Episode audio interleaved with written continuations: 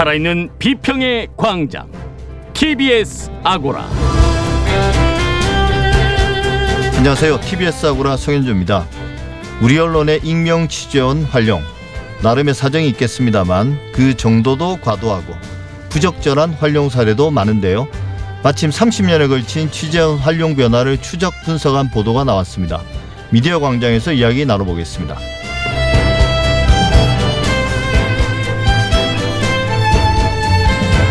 대선 국면이 본격화되면서 여론조사 보도도 넘쳐납니다. 여론조사 의뢰부터 실제 조사 그리고 여론조사 보도까지 과정마다 문제점은 없는지 그리고 유권자들은 여론조사 보도를 어떻게 받아들여야 할지 TBS 창에서 살펴보겠습니다. TBS 아고라 지금 시작하겠습니다.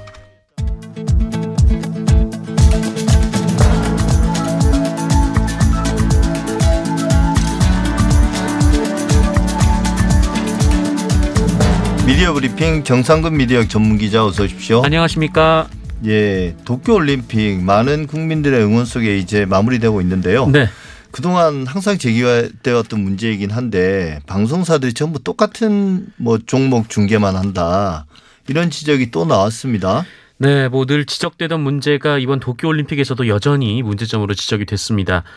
어, 특히 지난달 31일에 이 논란이 뭐 거세게 나왔는데요. 이 비슷한 시간대에 한국 대표팀이 출전하는 이 구기 종목 경기가 동시에 열렸던 때였습니다. 예, 그럴 수 있죠. 네, 그때 어떤 경기들이 있었냐면 그 야구가 오후 7시에 미국과 붙었고요. 예. 이 배구는 오후 7시 40분에 일본과 붙었습니다.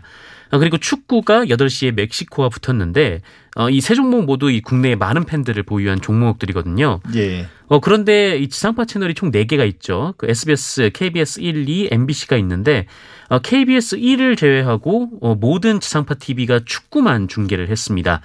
어, 그리고 KBS 1은 이제 야구를 중계를 했는데요. 예. 어, 이제 반면에 이제 배구 같은 경우에는 그 유료 케이블 채널인 KBS N 스포츠에서 중계를 했고요. 어, 지상파에서는 기존에 편성된 경기가 끝난 뒤이 재방송 형태로 이 배구 경기를 내보냈었습니다. 예. 그러다 보니까 이제 사실은 배구를 못 본 거 아닙니까? 네. 예. 그러 많은 시청자들이 그래서 항의가 빗발쳤는데 또 마침 결과까지 좀 대조적이어가지고 더 그랬던 것 같아요. 맞습니다. 이 배구는 아주 뭐 극적인 승리를 거뒀는데 네. 이 축구는 또 대패를 했었죠. 어, 그래서 시청자들은 뭐 사실 이 경기들이 한 시간대에 이제 몰려 있으니까 아마 뭐 그럴 줄 알았던 모양입니다. 예. 그래서 경기 이틀 전날 뭐 그때부터 이 SBS 시청자 게시판 등에서는 어, 여자 배구 경기를 좀 보여달라 이런 요청 글들이 올라왔었다고 해요. 어, 그리고 또이 경기 당일에 이 KBS 시청자 게시판 경우에는 어, 여자 배구는 지상파 어디에도 볼 수 없다 없었다라고 이제 토로하는 글이 올라오기도 했다고 합니다. 근데 뭐 이날뿐만 아니라 그 앞서서 이 지난달 28일에도 비슷한 문제가 제기가 됐었는데 이 지상파 중계가 이 메달 가능성이 있는 펜싱이나 축구에 집중이 돼서 어 정작 이 세계 랭킹 38위의 허광희 선수가 이 세계 랭킹 1위의 그 일본의 그 모모타 겐토 선수를 그 꺾는 이 장면이 어 방송이 안 됐었습니다. 어 그래서 아쉬워하는 목소리도 굉장히 좀 많았었는데 이 반면 이 축구 같은 경우에는 지난달 22일 뉴질랜드전 그리고 25일 루마니아전 어, 그리고 28일 온두라스전 등 이 모든 경기가 이 지상파 3사에서 동시 생중계가 됐었습니다. 예, 사실 뭐그 방송사 입장에서는 시청률을 생각하지 않을 수 없고 네네. 또 승패도 조금은 예측 가능한 그런 부분들이 있지 않습니까? 네. 근데 또 이제 예측대로 안 되는 게 스포츠고 그러다 보니까 이런 뭐 의외의 결과가 나오거나 또 이제 의외의 패배가 나오거나 이럴 때 되면 방송사들이 더 궁지에 몰리는 것 같긴 합니다. 근데 이게 아까도 얘기했지만 늘 문제가 됐었어요. 그래서 방송통신위원회도 이러지 말라고 개입까지 하지 않았습니까? 어, 맞습니다. 이 방송통신위원회가 지난달 14일에 이 지상파 3사 쪽에 이제 권고를 하나 했는데요. 과다한 중복 편성으로 이 시청자 권익을 침해하지 않도록 이 중계 방송을 채널별 그리고 매체별로 순차적으로 편성하라 이렇게 권고를 했었습니다. 어, 이 방송 사업자는 시청권 보장을 위해서 이 타 채널과 방송이 겹치지 않도록 노력해야 하고 또 방통위는 이를 권고할 수 있다 뭐 이런 조항이 방송법에 있기 때문에 이런 권고를 한 건데요. 예. 어, 그런데 이 정작 권고를 하면서도 뭐 개폐막식과 같은 이 국민 관심이 높은 경기 어 그리고 이런 부분들을 이제 예외로 둠으로써 어, 사실상 안 한 것과 같은 권고가 됐습니다. 그러니까 빠져나갈 구멍을 주는 거잖아요. 이게 네. 개폐막식을 전부 다 물론 개폐막식은 이해가 됩니다. 그때는 다른 경기가 있는 것도 아니고 주요 경기에 보통 없잖아요. 네, 그렇습니다. 근데 이제 국민 관심이 높은 경기는 다 중계할 수 있다. 국민 관심이 높은 경기가 결국 시청률도 좀 높게 나오는 거니까 네. 어느 방송 사가 자발적으로 그래 우리는 비인기 종목을 중계하겠다 이렇게 나서지는 않을 거 아닙니까? 그죠? 네, 뭐 그러다 보니까 이번에도 뭐 선택권이 없게 되는 그 시청자들 입장에서는 별로 안 좋은 상황이 된 건데요. 예. 어 근데 뭐 최근 뭐 이제 올림픽 경기를 이 즐기는 우리 국민들의 시선이 좀 많이 변했잖아요. 뭐 메달을 따지 못해도 이제 최선을 다하는 선수들의 모습에 박수도 쳐주고 그렇죠. 뭐 이제 승부에 연연하지 않는 모습을 보이고 있는데 어, 오히려 참 방송이 시민들의 수준에 미치지 못하는 거 아닌가 좀 예. 그런 생각도 들었습니다. 그게 어느 순간에 어느 정도 계속 그 이 차이가 벌어져 온 것 같아요. 방송사들의 인식 수준과 네네. 실제 국민들의 어떤 선호가 조금씩 조금씩 이제 차이가 있다가 이번 올림 도쿄 올림픽에서는 그게 명확하게 드러난 게 아닌가 싶습니다. 예, 올림픽 얘기를 한 김에 좀 지난 이야기이긴 하지만 네. 양궁 삼관왕을 안산 선수 이 둘러싼 논란 아닌 논란이죠. 이게 대체 이런 보도가 어디서부터 시작된 겁니까? 어, 이게 그 전형적인 커뮤니티발 보도입니다. 어, 요새 그 언론과 기자들이 좀 많은 사람들이 자유롭게 글을 남기고 또 의견을 개진하는 그 이른바 이 커뮤니티 사이트에서 화제가 되거나 어, 혹은 논란이 되는 글들을 그대로 베껴서 기사화를 하고 있는데요. 어, 이번 안산 선수를 둘러싼 뭐 이른바 페미니스트 논란도 그랬습니다. 예. 한 커뮤니티에서 그 일부 사람들이 그 안산 선수가 뭐 짧은 헤어스타일을 하고 있고 이 여대를 다니고 있다라면서 이 안산 선수가 페미니스트다 이렇게 비판을 했습니다. 뭐 심지어 금메달을 박탈해야 한다 이런 주장까지 있었다라고 하는데 근데 이게 좀 일반인의 상식으로는 도저히 이해가 안 되는 행동이잖아요. 그러니까 이게 참 이런 말을 하는 사람들이 뭐 있긴 있죠. 근데 이걸 우리가 귀담아 듣고 네. 그 말에 대해서 뭐 반박을 하거나 어 논란을 벌이거나 그럴 가치가 없는 말들이잖아요, 사실. 맞습니다. 그래서 사실 언론에서 이런 글들을 보도하지 않았다면 이, 이, 이 논란이 한국 사회에서 논란 취급이나 받을 수 있었겠는가 좀 이런 지적이 나오고 있습니다. 어, 실제로 이런 글이 올라왔던 사이트가 있기는 한데요. 어, 그런데 이 사이트에서도 뭐 머리가 짧아서 뭐 페미니스트다 뭐라거나 뭐 금메달을 박탈해야 한다라거나 어, 그런 글이 뭐 조회수도 또 추천수도 좀 형편없는 수준이었다고 합니다. 그러니까 그 커뮤니티에서도 이렇게 주목받지 못한 글인데 어, 이것을 언론이 가져와서 이 논란 아닌 논란으로 좀 만들어 버렸던 그런 상황입니다. 어, 물론 뭐 일부 커뮤니티에서 뭐 안산 선수가 했던 그 몇몇 말이 뭐 페미니스트의 말이다 뭐 이렇게 일방적으로 규정하고 비판하는 일이 뭐 아예 없진 않습니다만 이 논란과 갈등이 왜 증폭됐는지 좀 언론이 돌아봐야 한다 뭐 이런 지적이 나오고 있습니다. 이런 이제 저 문제는 언론의 문제는 이런 커뮤니티발 보도들을 할 때마다 이게 상당히 논란이 되, 되지 않습니까? 맞습니다. 이 반대의 경우도 사실 있었는데요. 어, 이 군에서 제대한 남성들이 어, 미국에서 한국 군인용 백신으로 얀센 백신을 보내줬는데 어, 이제 그 20대들은 맞추지 못하고 이 30대 이상 그러니까 제대한 예비군이나 민방위 대원들을 중심으로 맞힌 적이 있었습니다. 예. 어, 그때 이 중앙일보에서 한 여성 커뮤니티에서 이게 문제가 제기됐다 이런 보도를 했었는데요. 어, 이게 군대에 다녀온 남성들만 이 백신을 먼저 맞는다. 이게 여성 차별이다라는 주장이었습니다. 어, 물론 그 글도 실제로 해당 커뮤니티에 있기는 했었는데요. 그게 더 황당하고 유치하고 말도 안 되는 논리도 없는 이야기잖아요. 네, 오히려 이 추천보다 비추천이 많은 글이었고 또 조회수도 사실 많지 않았고 뭐 댓글 같은 경우에도 뭐 여기에 동조하기보다는 아 이게 이러이러해서 이게 뭐 남성들에게 가게 됐다 이렇게 설명하는 글도 댓글도 굉장히 많았다고 합니다. 그러니까 한마디로 이 커뮤니티에서도 설득력을 얻지 못했던 주장이었던 건데 어 근데 이 글이 중앙일보라는 유력 언론을 통해 보도되면서 어 그리고 이 갈등이 실제로 벌어지고 말았습니다. 그러니까 미약했던 논란을 언론이 크게 만들어 버린 건데 지금 한국 사회에서 이 젠더 갈등이 심각하다라는 지적이 나오고 있는데 지금 언론이 이 공론장으로서 갈등을 조정하는 게 아니라 이 장사를 위해서 갈등을 심화시키고 있다. 뭐 이렇게 비판할 수밖에 없는 상황인 것 예, 같습니다. 이게 최근에 이제 젠더 갈등 문제가 심각해져서 어 이게 문제가 되지만 이게 사실 또 어, 젠더 갈등만은 아니에요. 맞습니다. 그동안 인터넷 커뮤니티발 보도가 다양한 형태의 갈등이나 논란들을 증폭시키고 만들어내지 않았습니까? 어, 이런 일도 있었습니다. 그러니까 이 버스 운전기사분이 그 어린아이를 혼자 버스 정장에 내려놓은 채 어, 아이 엄마가 채 내리기도 전에 이 버스 문을 닫고 출발을 했다. 그리고 어, 아이 엄마가 하차 요구를 했는데도 이 버스 기사분이 뭐 무시하고 뭐 욕설도 했다. 뭐 이런 주장이 나왔습니다. 어, 이른바 이제 240번 버스 논란이었던 건데 어, 이게 2017년에 얘기가 나왔고 이 커뮤니티에서 올라온 글로 논란이 시작이 됐는데요. 어, 그리고 그 이후 이것이 보도가 되자 이 버스 회사의 항의가 빗발치고 이 버스 기사분에 대한 악플이 또 무지막지하게 달린 바가 있습니다. 어, 그런데 이후에 이제 CCTV를 확인을 해보니까 이 주장과 사실이 전혀 달랐던 것이죠. 예. 아이가 이 버스에서 엄마와 계속 좀 떨어져 있었고, 어, 그리고 이 버스는 이 충분한 시간에 문을 열고 기다렸으며 또 아이 엄마가 기사분께 얘기했을 때는 이 물리적으로 차량을 세울 수 없는 위치였다라는 거였습니다. 어, 결국 이제 언론도 오보를 냈던 건데, 근데 이 보도가 아직도 그 온라인에 남아 있습니다. 예. 어, 그리고 이 버스 기사분께 사과한 매체도 없고요. 또 상황이 반전되자 그 반전만 그대로 따라간 보도들만 또 쏟아졌습니다. 예, 사실 이런 보도에 대해서 그 버스 회사나 혹은 버스 기사가 이 정정 보도를 요구하거나 혹은 심지어 손해배상을 청구할 수도 있지 않습니까? 네네, 이 이런 그렇죠. 오보에 대해서 그럼 이제 언론이 거기에 대해서 합당한 설명을 해야 되거든요. 왜 우리가 이런 보도를 했는가? 네. 그래서 충분한 사실관계를 거쳤다.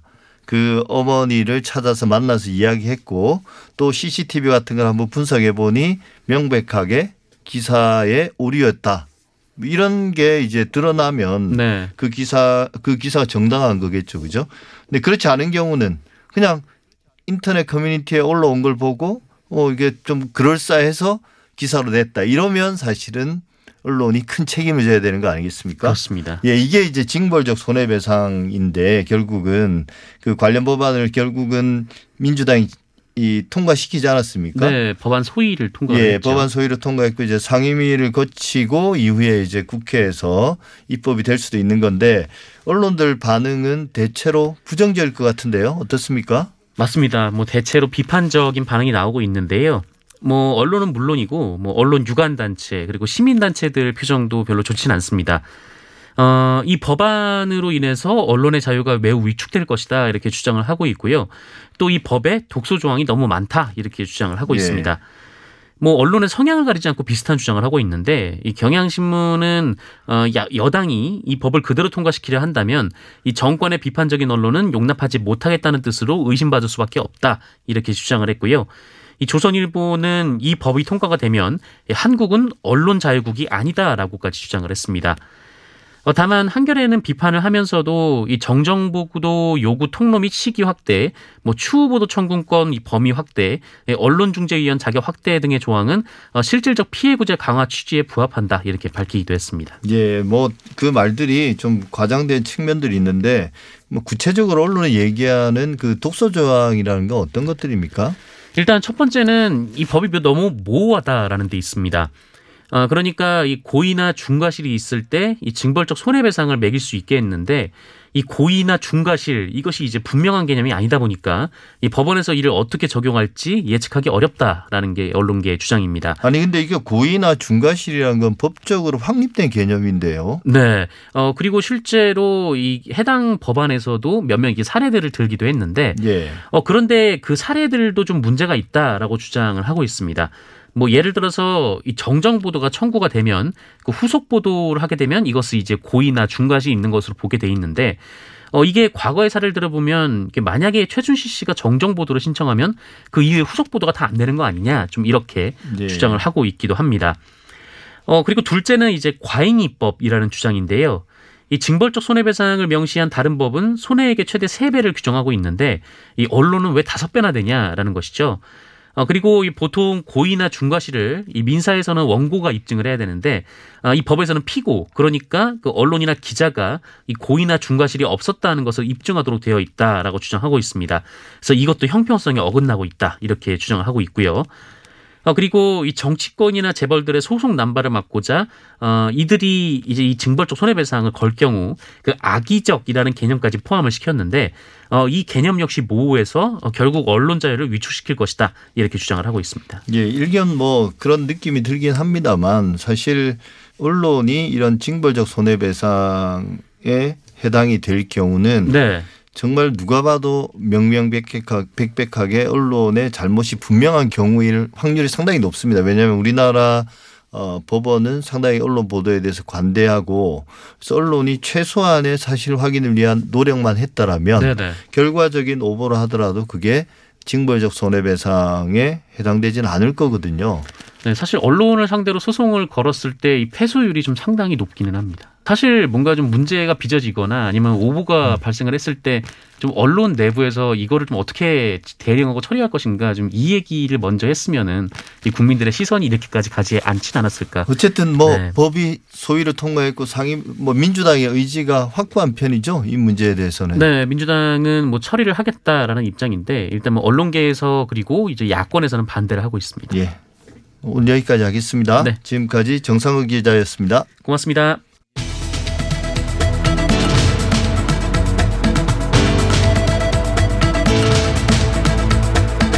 이슈의 논점과 사실관계를 짚어보는 미디어 광장. 관계자, 당국자, 일각 등등 우리나라 언론 보도에서 흔히 볼 수 있는 말입니다. 익명 취재원을 뜻하는 건데요. 물론 취재원 보호를 위해서 실명을 밝혀서 안 되거나 또 실명을 밝히기 어려운 경우도 있지만 익명의 이름을 단 근거 없는 보도들도 분명 있는데요. 이 문제와 관련해서 실태와 개선점을 꼬집은 분석이 있어서 오늘 미디어 광장에서 초대했습니다. 이정호 뉴스타파 개공 기자 어서 오십시오. 예, 반갑습니다. 예. 한국 언론의 취재원 변화 연구 이 이름으로 이제 보도가 나왔었는데요. 네. 어떤 주제고 그 개요는 어떤 겁니까? 1991년도 1월 1일부터 15일 보름치 그리고 예.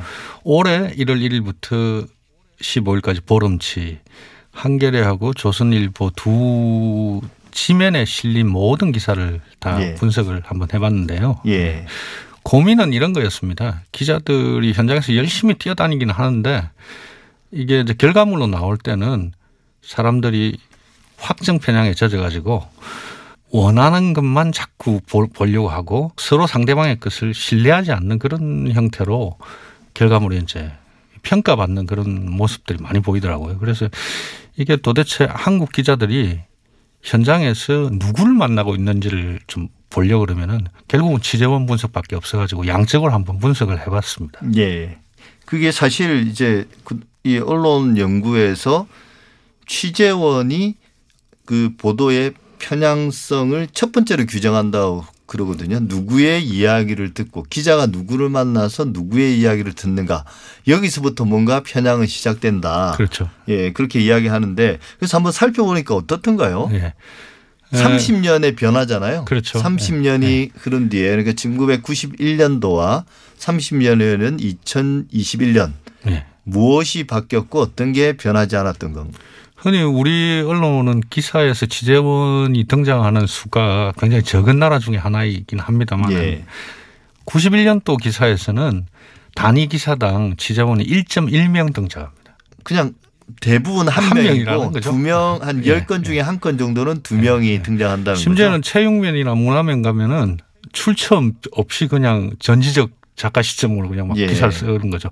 어, 아무리 읽어봐도 이게 문화관광부에서 출처가 나온 건지도 모르는 형태로 이제 기사가 있고 예. 그게 이제 올해 30년 지나가지고 올해 1월 달 오니까 2.3명 정도로 굉장히 많이 늘긴 늘었습니다. 예, 이건 뭐 개선됐다고 볼 수 있네요. 근데 안타까운 거는 이제 뭐 미국의 유수 매체들 보면은 단위 기사당 취재원이 막 10명씩 등장하고 그러지 네. 않습니까? 거기에 비하면 훨씬 못 미치긴 하지만 어찌됐든 방향은 취재원을 늘려나가는 건 확실하다. 그게 아마 기사 길이하고도 상관이 있을 겁니다. 예, 외국 맞습니다. 언론의 기사는 상당히 길기 때문에 그렇죠. 한두 명 데리고는 그런 기사를 써낼 음. 수 없으니까 많은 사람을 지지할 수밖에 없을 것 같은데요. 또 어떤 특징이 있습니까? 일단 뭐 기사 길이를 고려한다 하더라도 어쨌든 취재원이 늘어난 건 사실이고 그렇죠. 또 그것도 이제 많아지는 거니까 네. 좋은 거라고 볼 수 있고요. 근데 이제 부정적인 거는 이제 실명으로 보도하느냐 취재원을 익명으로 네. 보도하느냐 했을 때 익명 보도율이 91년도 같은 경우는 50% 초, 초반이었는데 예. 지금 65%로 늘어났습니다. 더 늘어났네요. 취재원을 많이 늘리기는 30년 동안 했는데 예, 그 늘어난 취재원을 대부분 익명으로 채우고 있는 거죠. 예. 그래서 아마 더 신뢰도가 떨어지지 않을까. 그 취재원이 늘어나면 사실은 기사의 신뢰도가 올라가야 되죠. 왜냐하면 네. 이게 기자가 자의적으로 쓴 게 아니라 그래도 믿을 만한 사람의 이야기를 전달하는 거니까 그래야 네. 되는데 거기에 이제 익명 취재원이 끼어들다 보니까 오히려 신뢰도는 결과적으로 떨어질 수 있다. 네. 근데 일단 조선일보 한겨레 두 매체를 뽑았는데요. 매체 간의 차이는 어떤 특징이 있습니까? 크게 차이 없었습니다. 예. 그 굉장히 놀라웠고요. 그리고 지면 기사를 분석했기 때문에 그것만 놓고 보면은 30년 전과 지금 지금 하면 지면이 어느 정도 늘는가 하면은 대체로 한 1.8배 정도 늘었습니다. 지면이. 그렇죠. 근데 제가 알기로는 편집국 인력은 약간 더 줄었거든요. 예. 그러니까 짧은 시간 안에 daily 뉴스를 제작을 하다 보니까 결국은 익명 취재원에게 더 손쉬운 익명 취재원에게 쏠릴 수밖에 없는 그런 경향을 보이더라고요. 예. 그러니까 뭐 사실은 이 한겨레나 조선일보의 차이가 없다는 것은 이게 우리 언론의 보편적인 관행이다. 근데 newsroom 구조 자체를 예. 바꾸지 않고서는 네. 예. 취재원을 제가 직업도 분석했는데 30년 전에는 전문가 의존율이 90%였는데 조금 낮아져가 80%입니다. 근데 비전문가라고 하시는 분들이 일반 시민들 포함해가지고 이런 분들이 지금은 한 19점 몇 퍼센트, 한 20% 예. 가까이밖에 예전에 안 되는 그런 형태더라고요. 예. 그래서 우리 기자들이 다 전문가들만 만나고 있는 거죠. 그러니까 뭐 네트워크가 그만큼 제한적이다. 예. 취재 네트워크가 제한적이다라는 걸로 그것도 해석할 수 있겠습니다. 근데 우리가 이제 익명 취재 오늘 이야기가 이제 익명 취재원인데 익명 취재원의 비율은 오히려 높아졌다고 말씀하셨는데 우리나라 언론사들 뭐전 세계 언론 모든 언론도 마찬가지인데요. 익명 보도를 할 때는 원칙이 있지 않습니까? 몇 그렇죠. 가지. 네. 이제 근데 우리나라 언론들은 어떻습니까? 이게 이제 미국 같은 경우에는 이제 사고를 그 뭐 전국적인 이슈가 될 정도로 사고를 여러 번 쳐가지고 예. 그걸 가다듬는 과정에서 결국은 익명 보 원칙적으로는 실명 보도하되 익명 보고 보도를 할 수 있는 기준들을 좀 제시한 게 있지 않습니까? 예. 근데 저희 같은 경우에는 90년대 한 중반 이전까지는 그런 것도 없었습니다. 제가 처음 언론사에 94년도에 들어왔을 때만 하더라도 실명으로 해야 될 그 고위직 관료들은 익명으로 숨겨주고 강도를 맞은 피해자의 직업과 나이와 주소까지 다 적어드렸습니다. 이게 이 전혀 거꾸로 가는 그런 형태로 지금도 그게 사실은 반복되고 있는 문제 아니겠습니까? 그래서 제가 그 한번 데스크한테 아주 초년병 기자 쓸때 대들 때 이렇게 이야기한 적이 있습니다. 여기 강도 피해자한테 저희가 편지 쓸 일이 있습니까? 왜 주소까지 우리가 적어야 됩니까? 그리고 이제 한 1, 2년 지나가 90년대 중반 들어서는 동까지만 적었죠. 예. 이게 말도 안, 지금 생각하면 이건 인권 침해 중에 엄청난 그렇죠. 인권 침해죠. 예. 그러면서 고위 공무원들은 다 숨겨졌죠. 익명으로. 근데 그 관행들이 그대로 이제 온전해가지고 남아 있는 그런 모습들이 되게 안타까웠습니다. 예. 이 익명 보도는 어찌 보면 예외적인 거지 않습니까? 그래서 이제 허용하는 게 이제 단계들이 있는데 그러니까 제가 기억하는 제가 알고 있는 이제 그 세계에서 가장 큰 뭐 뉴스 통신사이긴 하지만 AP의 경우는 1번이 그거거든요. 어, 의견은 익명으로 처리하지 않는다. 네. 그 그러니까 뭐 이 정보를 제공하는 게 아니라 의견을 제공하는 사람들. 우리나라 언론 기사들에 보면 의견이 정말 많지 않습니까? 뭐 서초동의 한 변호사는 뭐라고 그랬고 뭐 어떤 일각에서는 뭐 외교가에서는 근데 이게 대부분 다 정보라기보다는 의견이란 말이에요. 그렇죠. 근데 의견은 절대로 익명을 허용하지 않는다는 건데 우리나라는 그렇지 않죠. 단순 정보를 익명으로 받아야 되는데 의견을 전달하는 걸 넘어서 가지고 절대로 익명 익명 취재원을 활용해 가지고 하지 말아야 될 것들 중에 하나가 어, 특정한 대상이나 특정한 사람을 비난하는 의견까지도 포함해 가지고 그렇죠. 넣는. 그건 이게 더 하지 말아야 될 일인데 그죠? 그래서 사실은 어 제가 분석했던 조선일보나 한겨레 신문은 이미 2017년, 2019년 이런 이런 때에 다 보도 정책으로 만들어 가지고 이런 것들을 못 하게끔 막아놨는데 실제 현장에서는 그게 잘 안 지켜지는 거죠. 잘 안 지키는 정도가 아니라 전혀 안 지켜지지 않나요? 그렇죠. 대리어 그 익명으로 의견을 더 많이 구하는 그런 편이죠. 그렇죠. 저도 뭐 이제 그런 인터뷰에 응할 때가 있는데 어 실명을 낼 때는 뭔가 의견을 제시할 때 좀 뭔가 주저하게 되고 그런 인터뷰를 피하게 되는데 인- 저는 물론 이제 익명으로 인터뷰를 한 적은 없는데 인, 익명 인터뷰를 하게 되면 그냥 편하게 할 수 있는 거죠. 근데 사실은 더 문제는 이런 인터뷰가 실제로 누군가가 있었는지 그것도 그렇죠. 알수 없지 않습니까? 그런 식으로 해가지고 이제 미국 언론 같은 경우에는 뭐 몇 번의 사고를 예. 쳐가지고 국민들이 이제 공분을 산 적이 있지 않습니까? 그죠?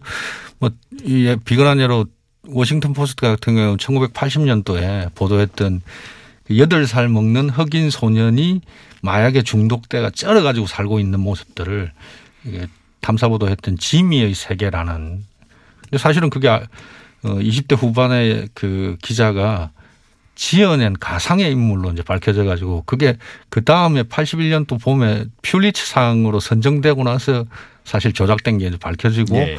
그러면서 보도 준칙 같은 게 굉장히 촘촘하게 짜여졌더랬습니다. 예. 저희들 같은 경우에는 그런 게 거의 없는 상태로 이렇게 지내왔고 가끔씩 언론 내부에서만 이런 문제가 좀 제기되더라도 그냥 덮어버리고 전 국민적인 공분을 쌓지는 못했죠.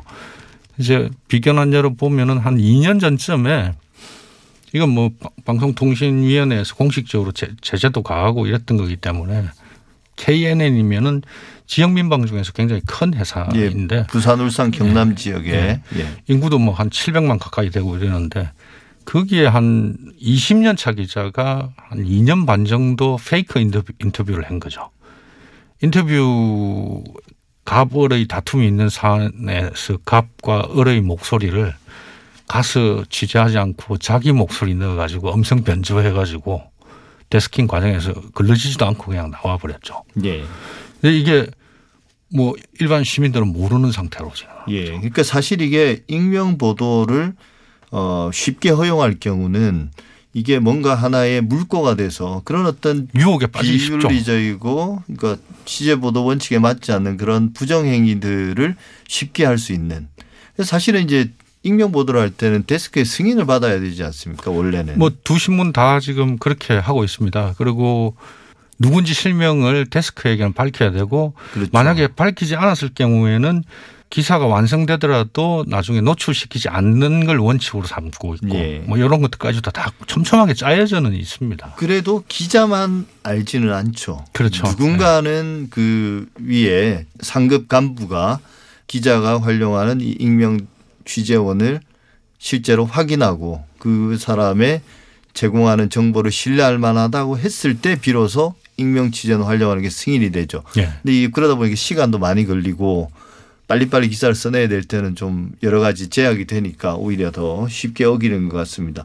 이 우리나라 그러니까 제가 말이 나온 김에 결국 우리나라 언론들이 이렇게 익명 취재원을 많이 활용하는 이유는 뭐라고 보십니까?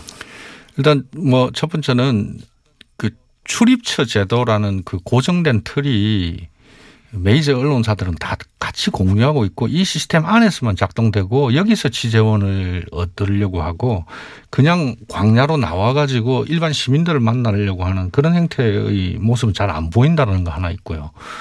그 다음엔 이게 저는 역사적인 좀 그게 있는 거라고 보여지는데, 음, 뭐 지금도 익명 취재원을 허용하는 기준 중에 하나가 이 취재원을 실명으로 공개했을 때 그 사람이 인사상의 불이익을 받거나 이러- 이러면은 익- 그 익명을 할 수 있게 되어 있습니다. 이게 과거 근위주의 정권 시절에 네. 70년대, 80년대 같은 경우에는 공무원을 취재해 가지고 실명으로 내면 그 공무원이 잘릴 수도 있는 그런 상황이었으니까 이게 지금 아무도 그런 사람 없습니다. 그런데도 그런 습관화된 관습들이 남아 있는 것 같아요. 그런 것들이 오랫동안 언론이 버려야 되는 건데 이제는 뭐 민주화 되어 있기 때문에 그런 거 다 버릴 수 있고 진짜 익명으로 꼭 원하십니까? 실명은 안 되겠습니까?라고 기자가 두 번 세 번 물어야 되는데 그걸 묻지 않습니다. 그- 현장에서. 기자도 이제 그게 괜히 어 실명 취재를 하게 될 경우는 취재원들이 뭔가 한 발짝 물러서고 중요한 이야기를 안 해줄 것 같으니까 그죠? 그렇게 서로 서로 이제 그런 이해관계. 맞아 떨어져서 그런 거겠죠. 아무래도 예, 전문가들 대부분 그렇게 이제 동원하고 있는 거죠. 예. 그래서 이제 우리가 말씀하신 것처럼 뭐 여전히 중요한 정보 같은 경우는 그다음에 이게 뭐 국가 기밀과도 연결돼 있을 수 있고 또 이게 폭로됐을 때 큰 파장을 일으킬 수 있는 그런 것 같은 경우는 익명이 아니면 얻기 힘들다는 거 분명히 인정할 건 인정해야 될 것 같습니다. 근데 이제 이게 너무 많다는 게 문제고 또 그런 요건에 해당되지 않는데도 그 익명 보도가 넘쳐난다는 게 결국 문제인데 이 더 좋은 기사를 위해서 우리가 익명 취재원을 좀 활용한다라면 어떤 방향으로 가야 된다고 보십니까? 그 익명 취재원을 활용할 수 있는 거는 전 사실은 백그라운드 정보로서만 이렇게 활용하는 정도로 가능한 거지. 기사의 main은 안 된다. 네. 그렇게 의견을 제시하고 상대방을 비난하고 어, 비판하는 대상으로 사, 그 익명 취재원을 사용하는 건 매우 위험한 그건 가장 아- 네. 허용돼서는 안 되는 일. 예. 예, 그렇게 정리할 수 있을까요? 예. 예. 그러니까 이 익명 보도를 허용할 때는 어 그게 기사의 중심이 돼서는 안 되고 또 의견이어서는 안 되고 더더군다나 그 의견이 상대방을 비난하거나 뭐 비판하는 것이어서는 더더욱 안 된다. 이런 걸로 정리할 수 있겠습니다. 예. 네. 지금까지 이정호 뉴스타파 개공 기자였습니다. 오늘 말씀 잘 들었습니다. 예. 고맙습니다.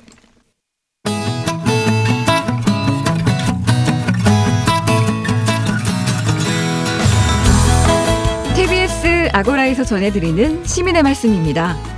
시민의 말씀은 문자나 TBS 모바일 앱을 통해 시민들께서 보내주신 의미 있는 댓글을 모아 전해드리는 시간인데요.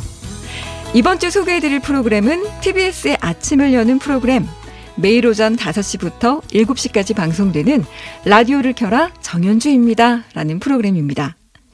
매일 아침 풍성한 코너와 좋은 음악 그리고 사연들로 아침 시간을 알차게 채워주고 있는데요. 오랜 청취자들이 많은 프로그램입니다. 라디오를 켜라 정현주입니다를 들은 청취자들은 어떤 댓글을 주셨을까요? 아이디 흰고래님, 하루의 에너지를 모두 채워주는 방송, 라라와 함께 매일 희망찬 마음으로 출근합니다. 새벽 시간 함께 깨어있는 라라가 있어서 힘이 납니다. 하셨고요. 상큼 여인님은 매일 라디오를 켜라를 들으며 하루를 시작해요. 오늘 방송도 너무나 유익했습니다. 하셨고요. 또 TJ님, 막 잠에서 깨어 라디오를 켰는데, 이야, 내가 좋아하는 곡이 귀를 호강시켜주네요. 고맙습니다. 하셨고, 또 아이디 위도우님은 귀만 열고 있으면 마음의 양식이 쌓이는 시간 너무 좋습니다. 하셨습니다. 그리고 0560님, 아침 시간 유쾌함도 좋지만 너무 소란스러운 것 같아서 채널을 돌리게 됩니다. 이 부분 좀 신경 써주세요. 라는 의견을 보내주셨습니다. 자, 다음으로 소개해드릴 프로그램은 낭독과 편안한 라이브 연주가 어우러지는 책 프로그램인데요. 매주 토요일 오전 8시에 방송되는 오늘도 읽음입니다. 오늘도 읽음은 다양한 책 이야기를 나누고 책과 어울리는 음악 연주를 함께 하면서 청취자들에게 힐링 가득한 시간을 선물하고 있는데요. 토요일 아침 편안하게 라디오를 청취한다는 오랜 애청자들이 많아진 프로그램입니다. 오늘도 읽음, 청취자들 댓글 살펴볼까요? 아이디 오랜 꿈님은 주말 아침이 편안한 시간 선물해 주심에 감사합니다. 일주일의 스트레스를 푸는 시간이에요 하셨고요. 9099님 폭염에 집에서 지내는 시간이 많은 요즘인데 조용히 힐링하는 시간 선물해 주셔서 고맙습니다 하셨습니다. 하지만 낭독 프로그램이 오히려 책에 대한 호기심과 접근성을 떨어뜨린다라는 지적도 있었는데요. 아이디 야구소녀님은 책의 일부를 읽어주는 일이어서 낭독되는 부분이 책의 전부인 경우가 있더라고요. 좀 더 quality 있는 책으로 선정해 주시면 좋겠습니다. 라는 의견 보내주셨고요. 8870님, 많은 출연자가 필요하지 않은 방송 같습니다. 진행자와 음악, 책만 있어도 충분히 꽉 찰 것 같은 프로그램인데 출연자가 많아서 좀 어수선한 느낌이 들 때가 있어요. 이런 의견들 보내주셨습니다. 네, 앞으로도 시민의 말씀은 각 프로그램마다 시민들께서 보내주시는 소중한 의견들 잘 모아서 전해드리겠습니다. 많은 청취와 다양한 의견 보내주시기 바랍니다. 지금까지 시민의 말씀이었습니다.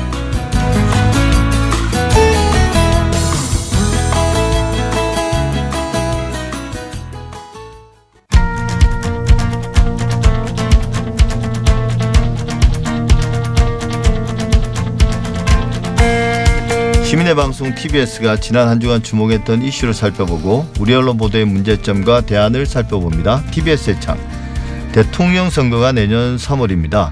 아직 먼 일 같지만 대통령 선거의 중요성만큼이나 정당들이 후보를 결정하고 유권자들이 후보들의 자질이나 능력을 따져보는 검증의 시간도 길어야 합니다. 그래서 이미 대선 레이스는 시작됐는데요.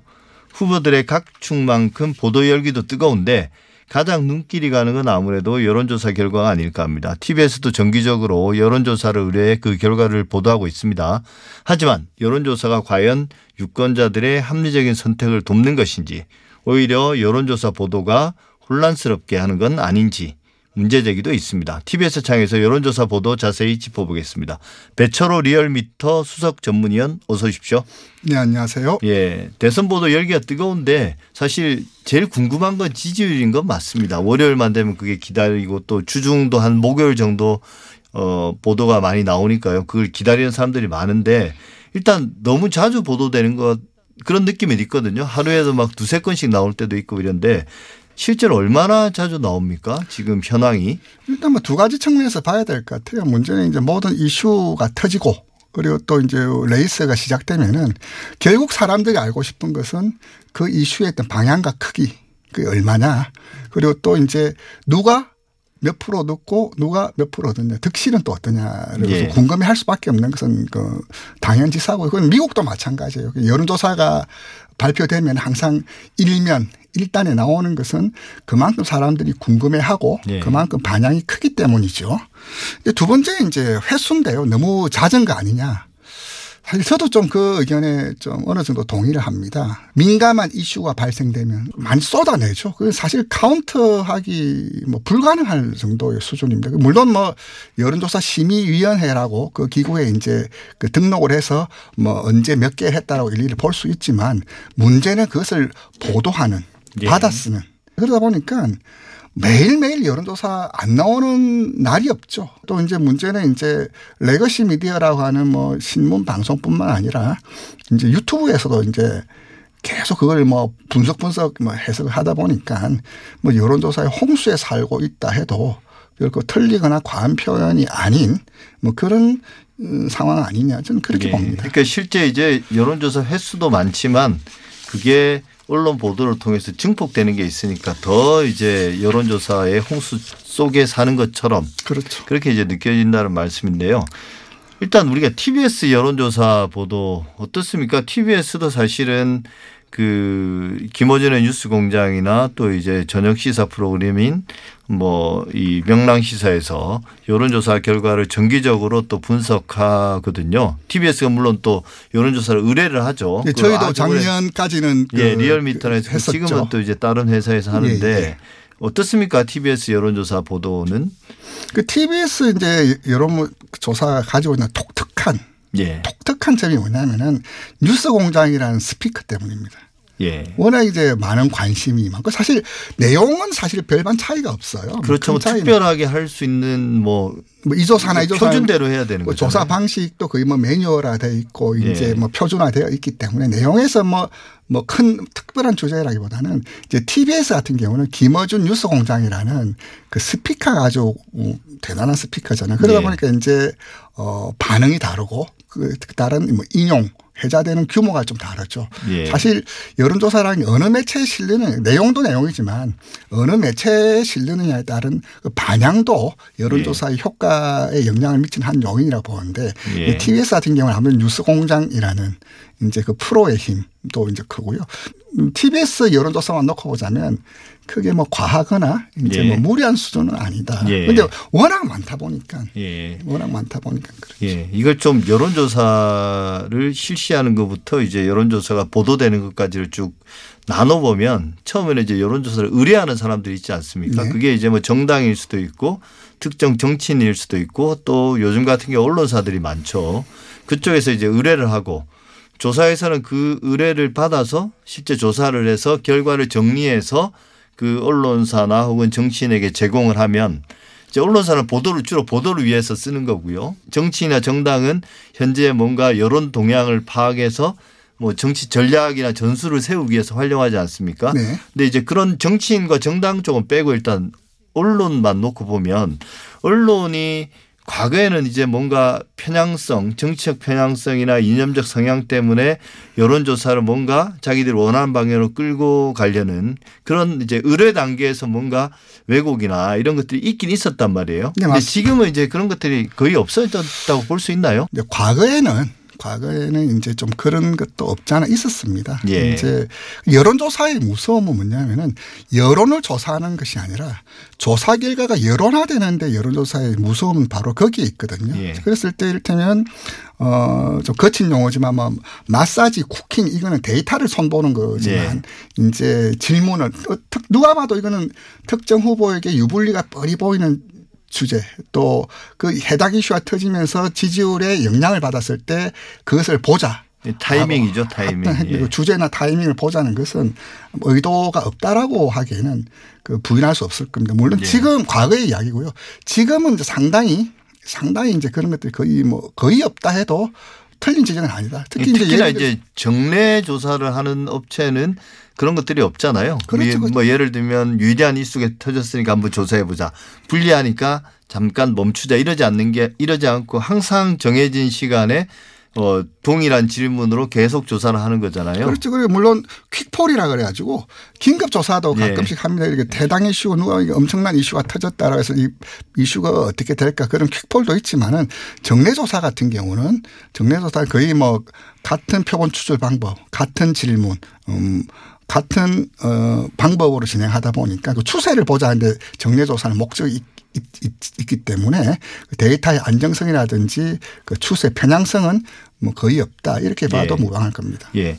근데 이제 그런 의뢰하는 쪽과 관련해서는 사실은 과거와 같은 노골적인 어떤 개입이라든지 어 조작 의도나 이런 것들은 사실 거의 없어진 거고요.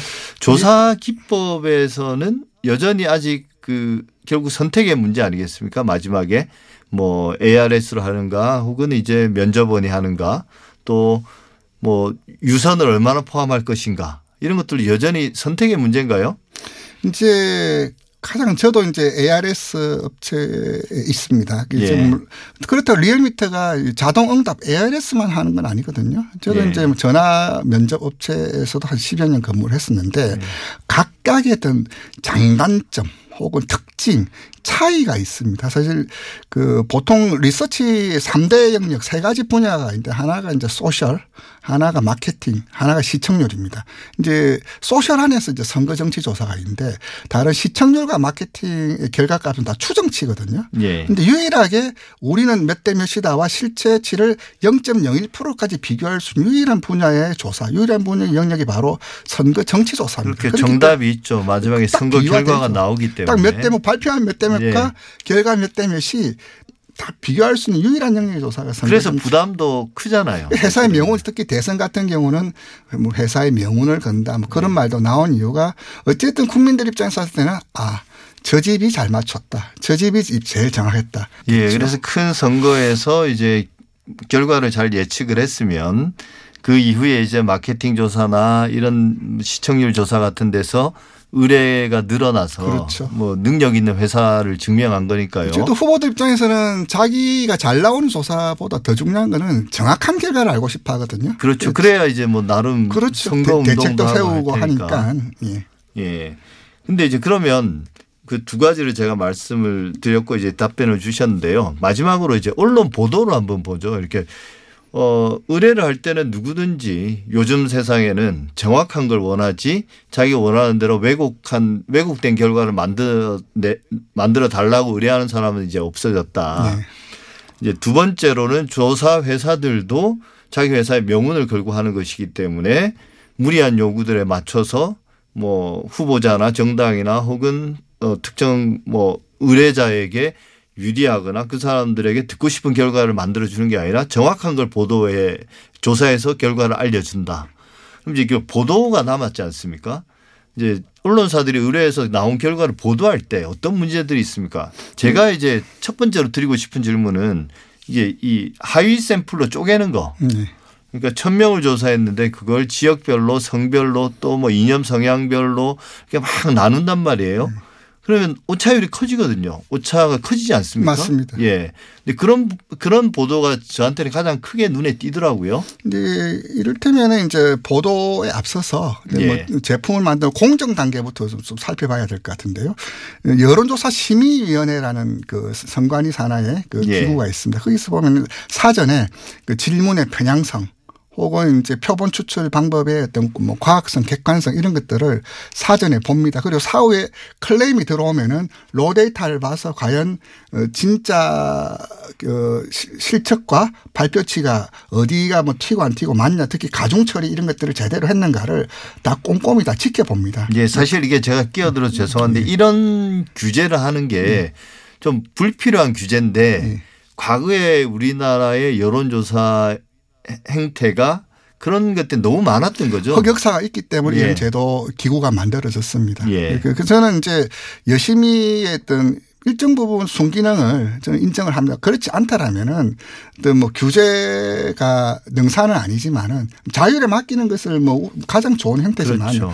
예고되는 예상되는 그런 일들이 워낙 많았기 때문에 예. 그런 어, 도입을 했었고요. 그리고 저기 저 만드는 과정 공정에서 이미 그 여- 여론조사 심의위원회란 기구에서 사전 스크린을 한다. 그리고 사후에 문제가 있을 때 있었을 시 긴급 조치를 한다는 측면 하나고요. 예. 방금 이제 진행자께서 말씀하셨던 것은 이제 보도의 문제인데 이제 선거 여론조사 보도라는 또 이제 서- 따로 이제 조항이 있고요. 또 하나가 뭐냐면은 선거 여론조사 보도 준칙이라는 예. 그런 이제 기자협회 내에서 자율적으로 만든 준칙이 있어요. 이제 기자협회, 어, 신문협회, 방송협회, 뭐 신문 방송인 협- 협회 등 이렇게 현직에 있던 어, 필드 플레이어들이 만든 그 준칙이 있는데 사실 이 준칙만 지켜도 지금 예. 나오는 여러 가지 문제점들은 거의 없다고 봅니다. 문제는 여론조사 보도 준칙이라는 걸 들어봤냐 했을 때 들어본 사람이 거의 없어요. 거의 유명무실합니다. 이 보면은 주옥 같은 내용들이 있거든요. 방금 진행자께서 말씀하셨던 하이 그 23조 이제 그 내용이 있습니다. 그 내용이 무엇인가 하니 하위 표본 분석주의라는 조항이 있습니다. 그리고 이제 그 전체 저희들 용어 topline이라고 하거든요. 전체 평균이 아니라 이렇게 성별, 연령대별, 지역별 이런 하위 표본을 분석할 때는 통계적으로 의미 의미 없는 차이를 부각시키지 말아야 한다. 즉 네. 통계적으로 의미 없다라는 거는 오차 범위 안에 있을 때는 통계적으로 의미가 없, 없다는 거거든요. 그렇죠. 예를 들어서 이제 어 광주 전남 대구 경북 같은 경우는 전체 유권자 구성비의 10%입니다. 1000명 했을 때 100명이거든요. 그렇다면 오차 범위가 플러스 마이너스 9.8% 포인트예요. 그러면 이제 20% 차이가 나지 않으면은 차이가 없음. 그렇죠. 오차 범위 안에. 있다는 이제 또 묘한 게 뭐냐면 여기서 이제 오차 범위에 관련된 것도 이 조항에 있는데 오차 범위 안에 있으면은 그 안에 1이 1이라는 표현을 쓸 수가 없- 없습니다. 예. 오차 범위 안에 있으면 누가 뭐 앞서 뒤서 이런 말도 쓸 수 없는데 그것도 문제지만은 말씀드렸던 이제 하위 표본 특히 이제 몇몇 지역 같은 경우는 뭐 앞서 뭐 추월해 뭐 이런 표현들 이 대표적인 경우로 이제 지난 4.7 대보선 재보선 때를 들 수 있는데 그 그때 나란히 나왔던 것이 뭐냐면 서울 지지율하고 부울경 지지율이었거든요. 그 저희들이 이제 전국 조사를 하면은 지역 과 권역별로 나누는데 어 영남 같은 경우는 대구, 경북과 부산, 울산, 경남을 묶어서 나눕니다. 그렇다면 부산 지지율이 아니라 부산, 울산, 경남 지지율이거든요. 그런데 마치 이제 부산의 재보선이 있- 있는 상황이다 보니까 부산 지지율이 이렇게 나타났다는 것처럼 오독하기 좋게 네. 오인하기 좋게 그렇게 그래프와 수치를 내고 또 하나 뭐냐면은 표본 숫자도 작고 오차 범위도 큰데 마치 뭐 앞서 추월 뭐 이런 표현은 굉장히 부적절한 표현이 아니라 유권자들의 표심에 굉장히 네가티브 이펙트를 줄 수 있는 아주 독소적인 그런 예. 보도 상황이라고 할 수 있습니다. 예. 그러니까 사실은 우리나라 언론들이 뭐 여론조사 보도 준칙도 있고 또 자살 보도 준칙도 있고, 있고. 뭐 재, 재난 보도 준칙도. 있고 네. 또뭐 이런 성범죄 준. 보도 준칙도 있는데 그걸 이제 대놓고 안 지키는 게 문제죠. 그게 이제 여론조사 보도에서도 그대로 드러난다. 예, 맞습니다. 예, 그런 것 같고요.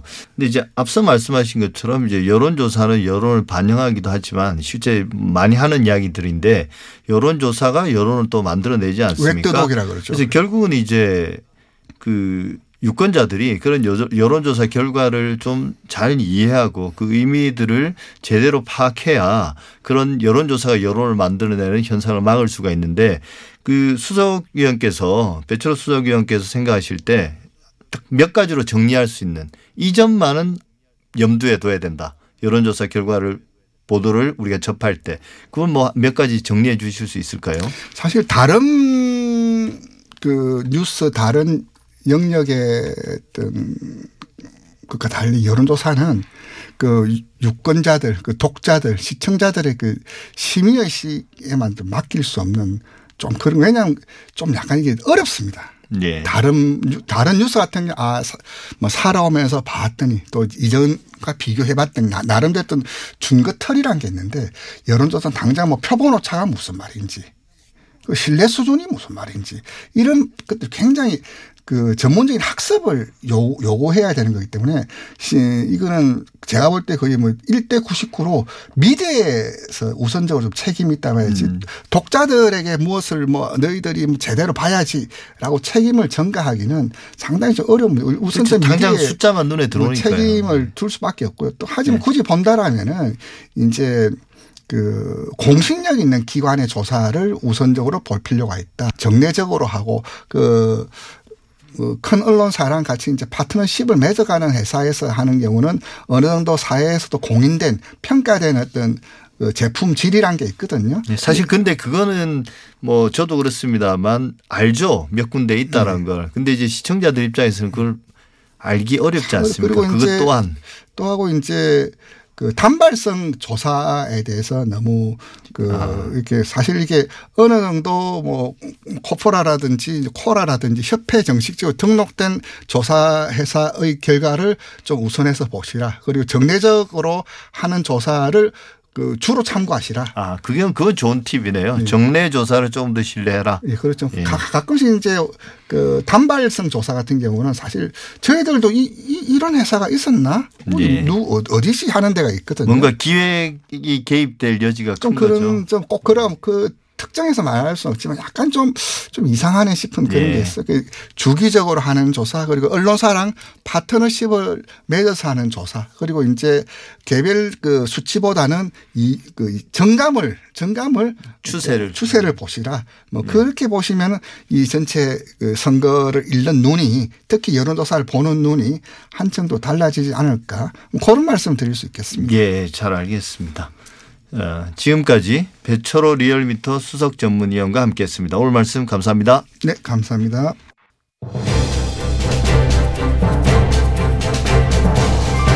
TBS 아우라 오늘 준비한 내용은 여기까지입니다. 저는 다음 주에도 일요일 아침에 다시 찾아뵙겠습니다. 감사합니다.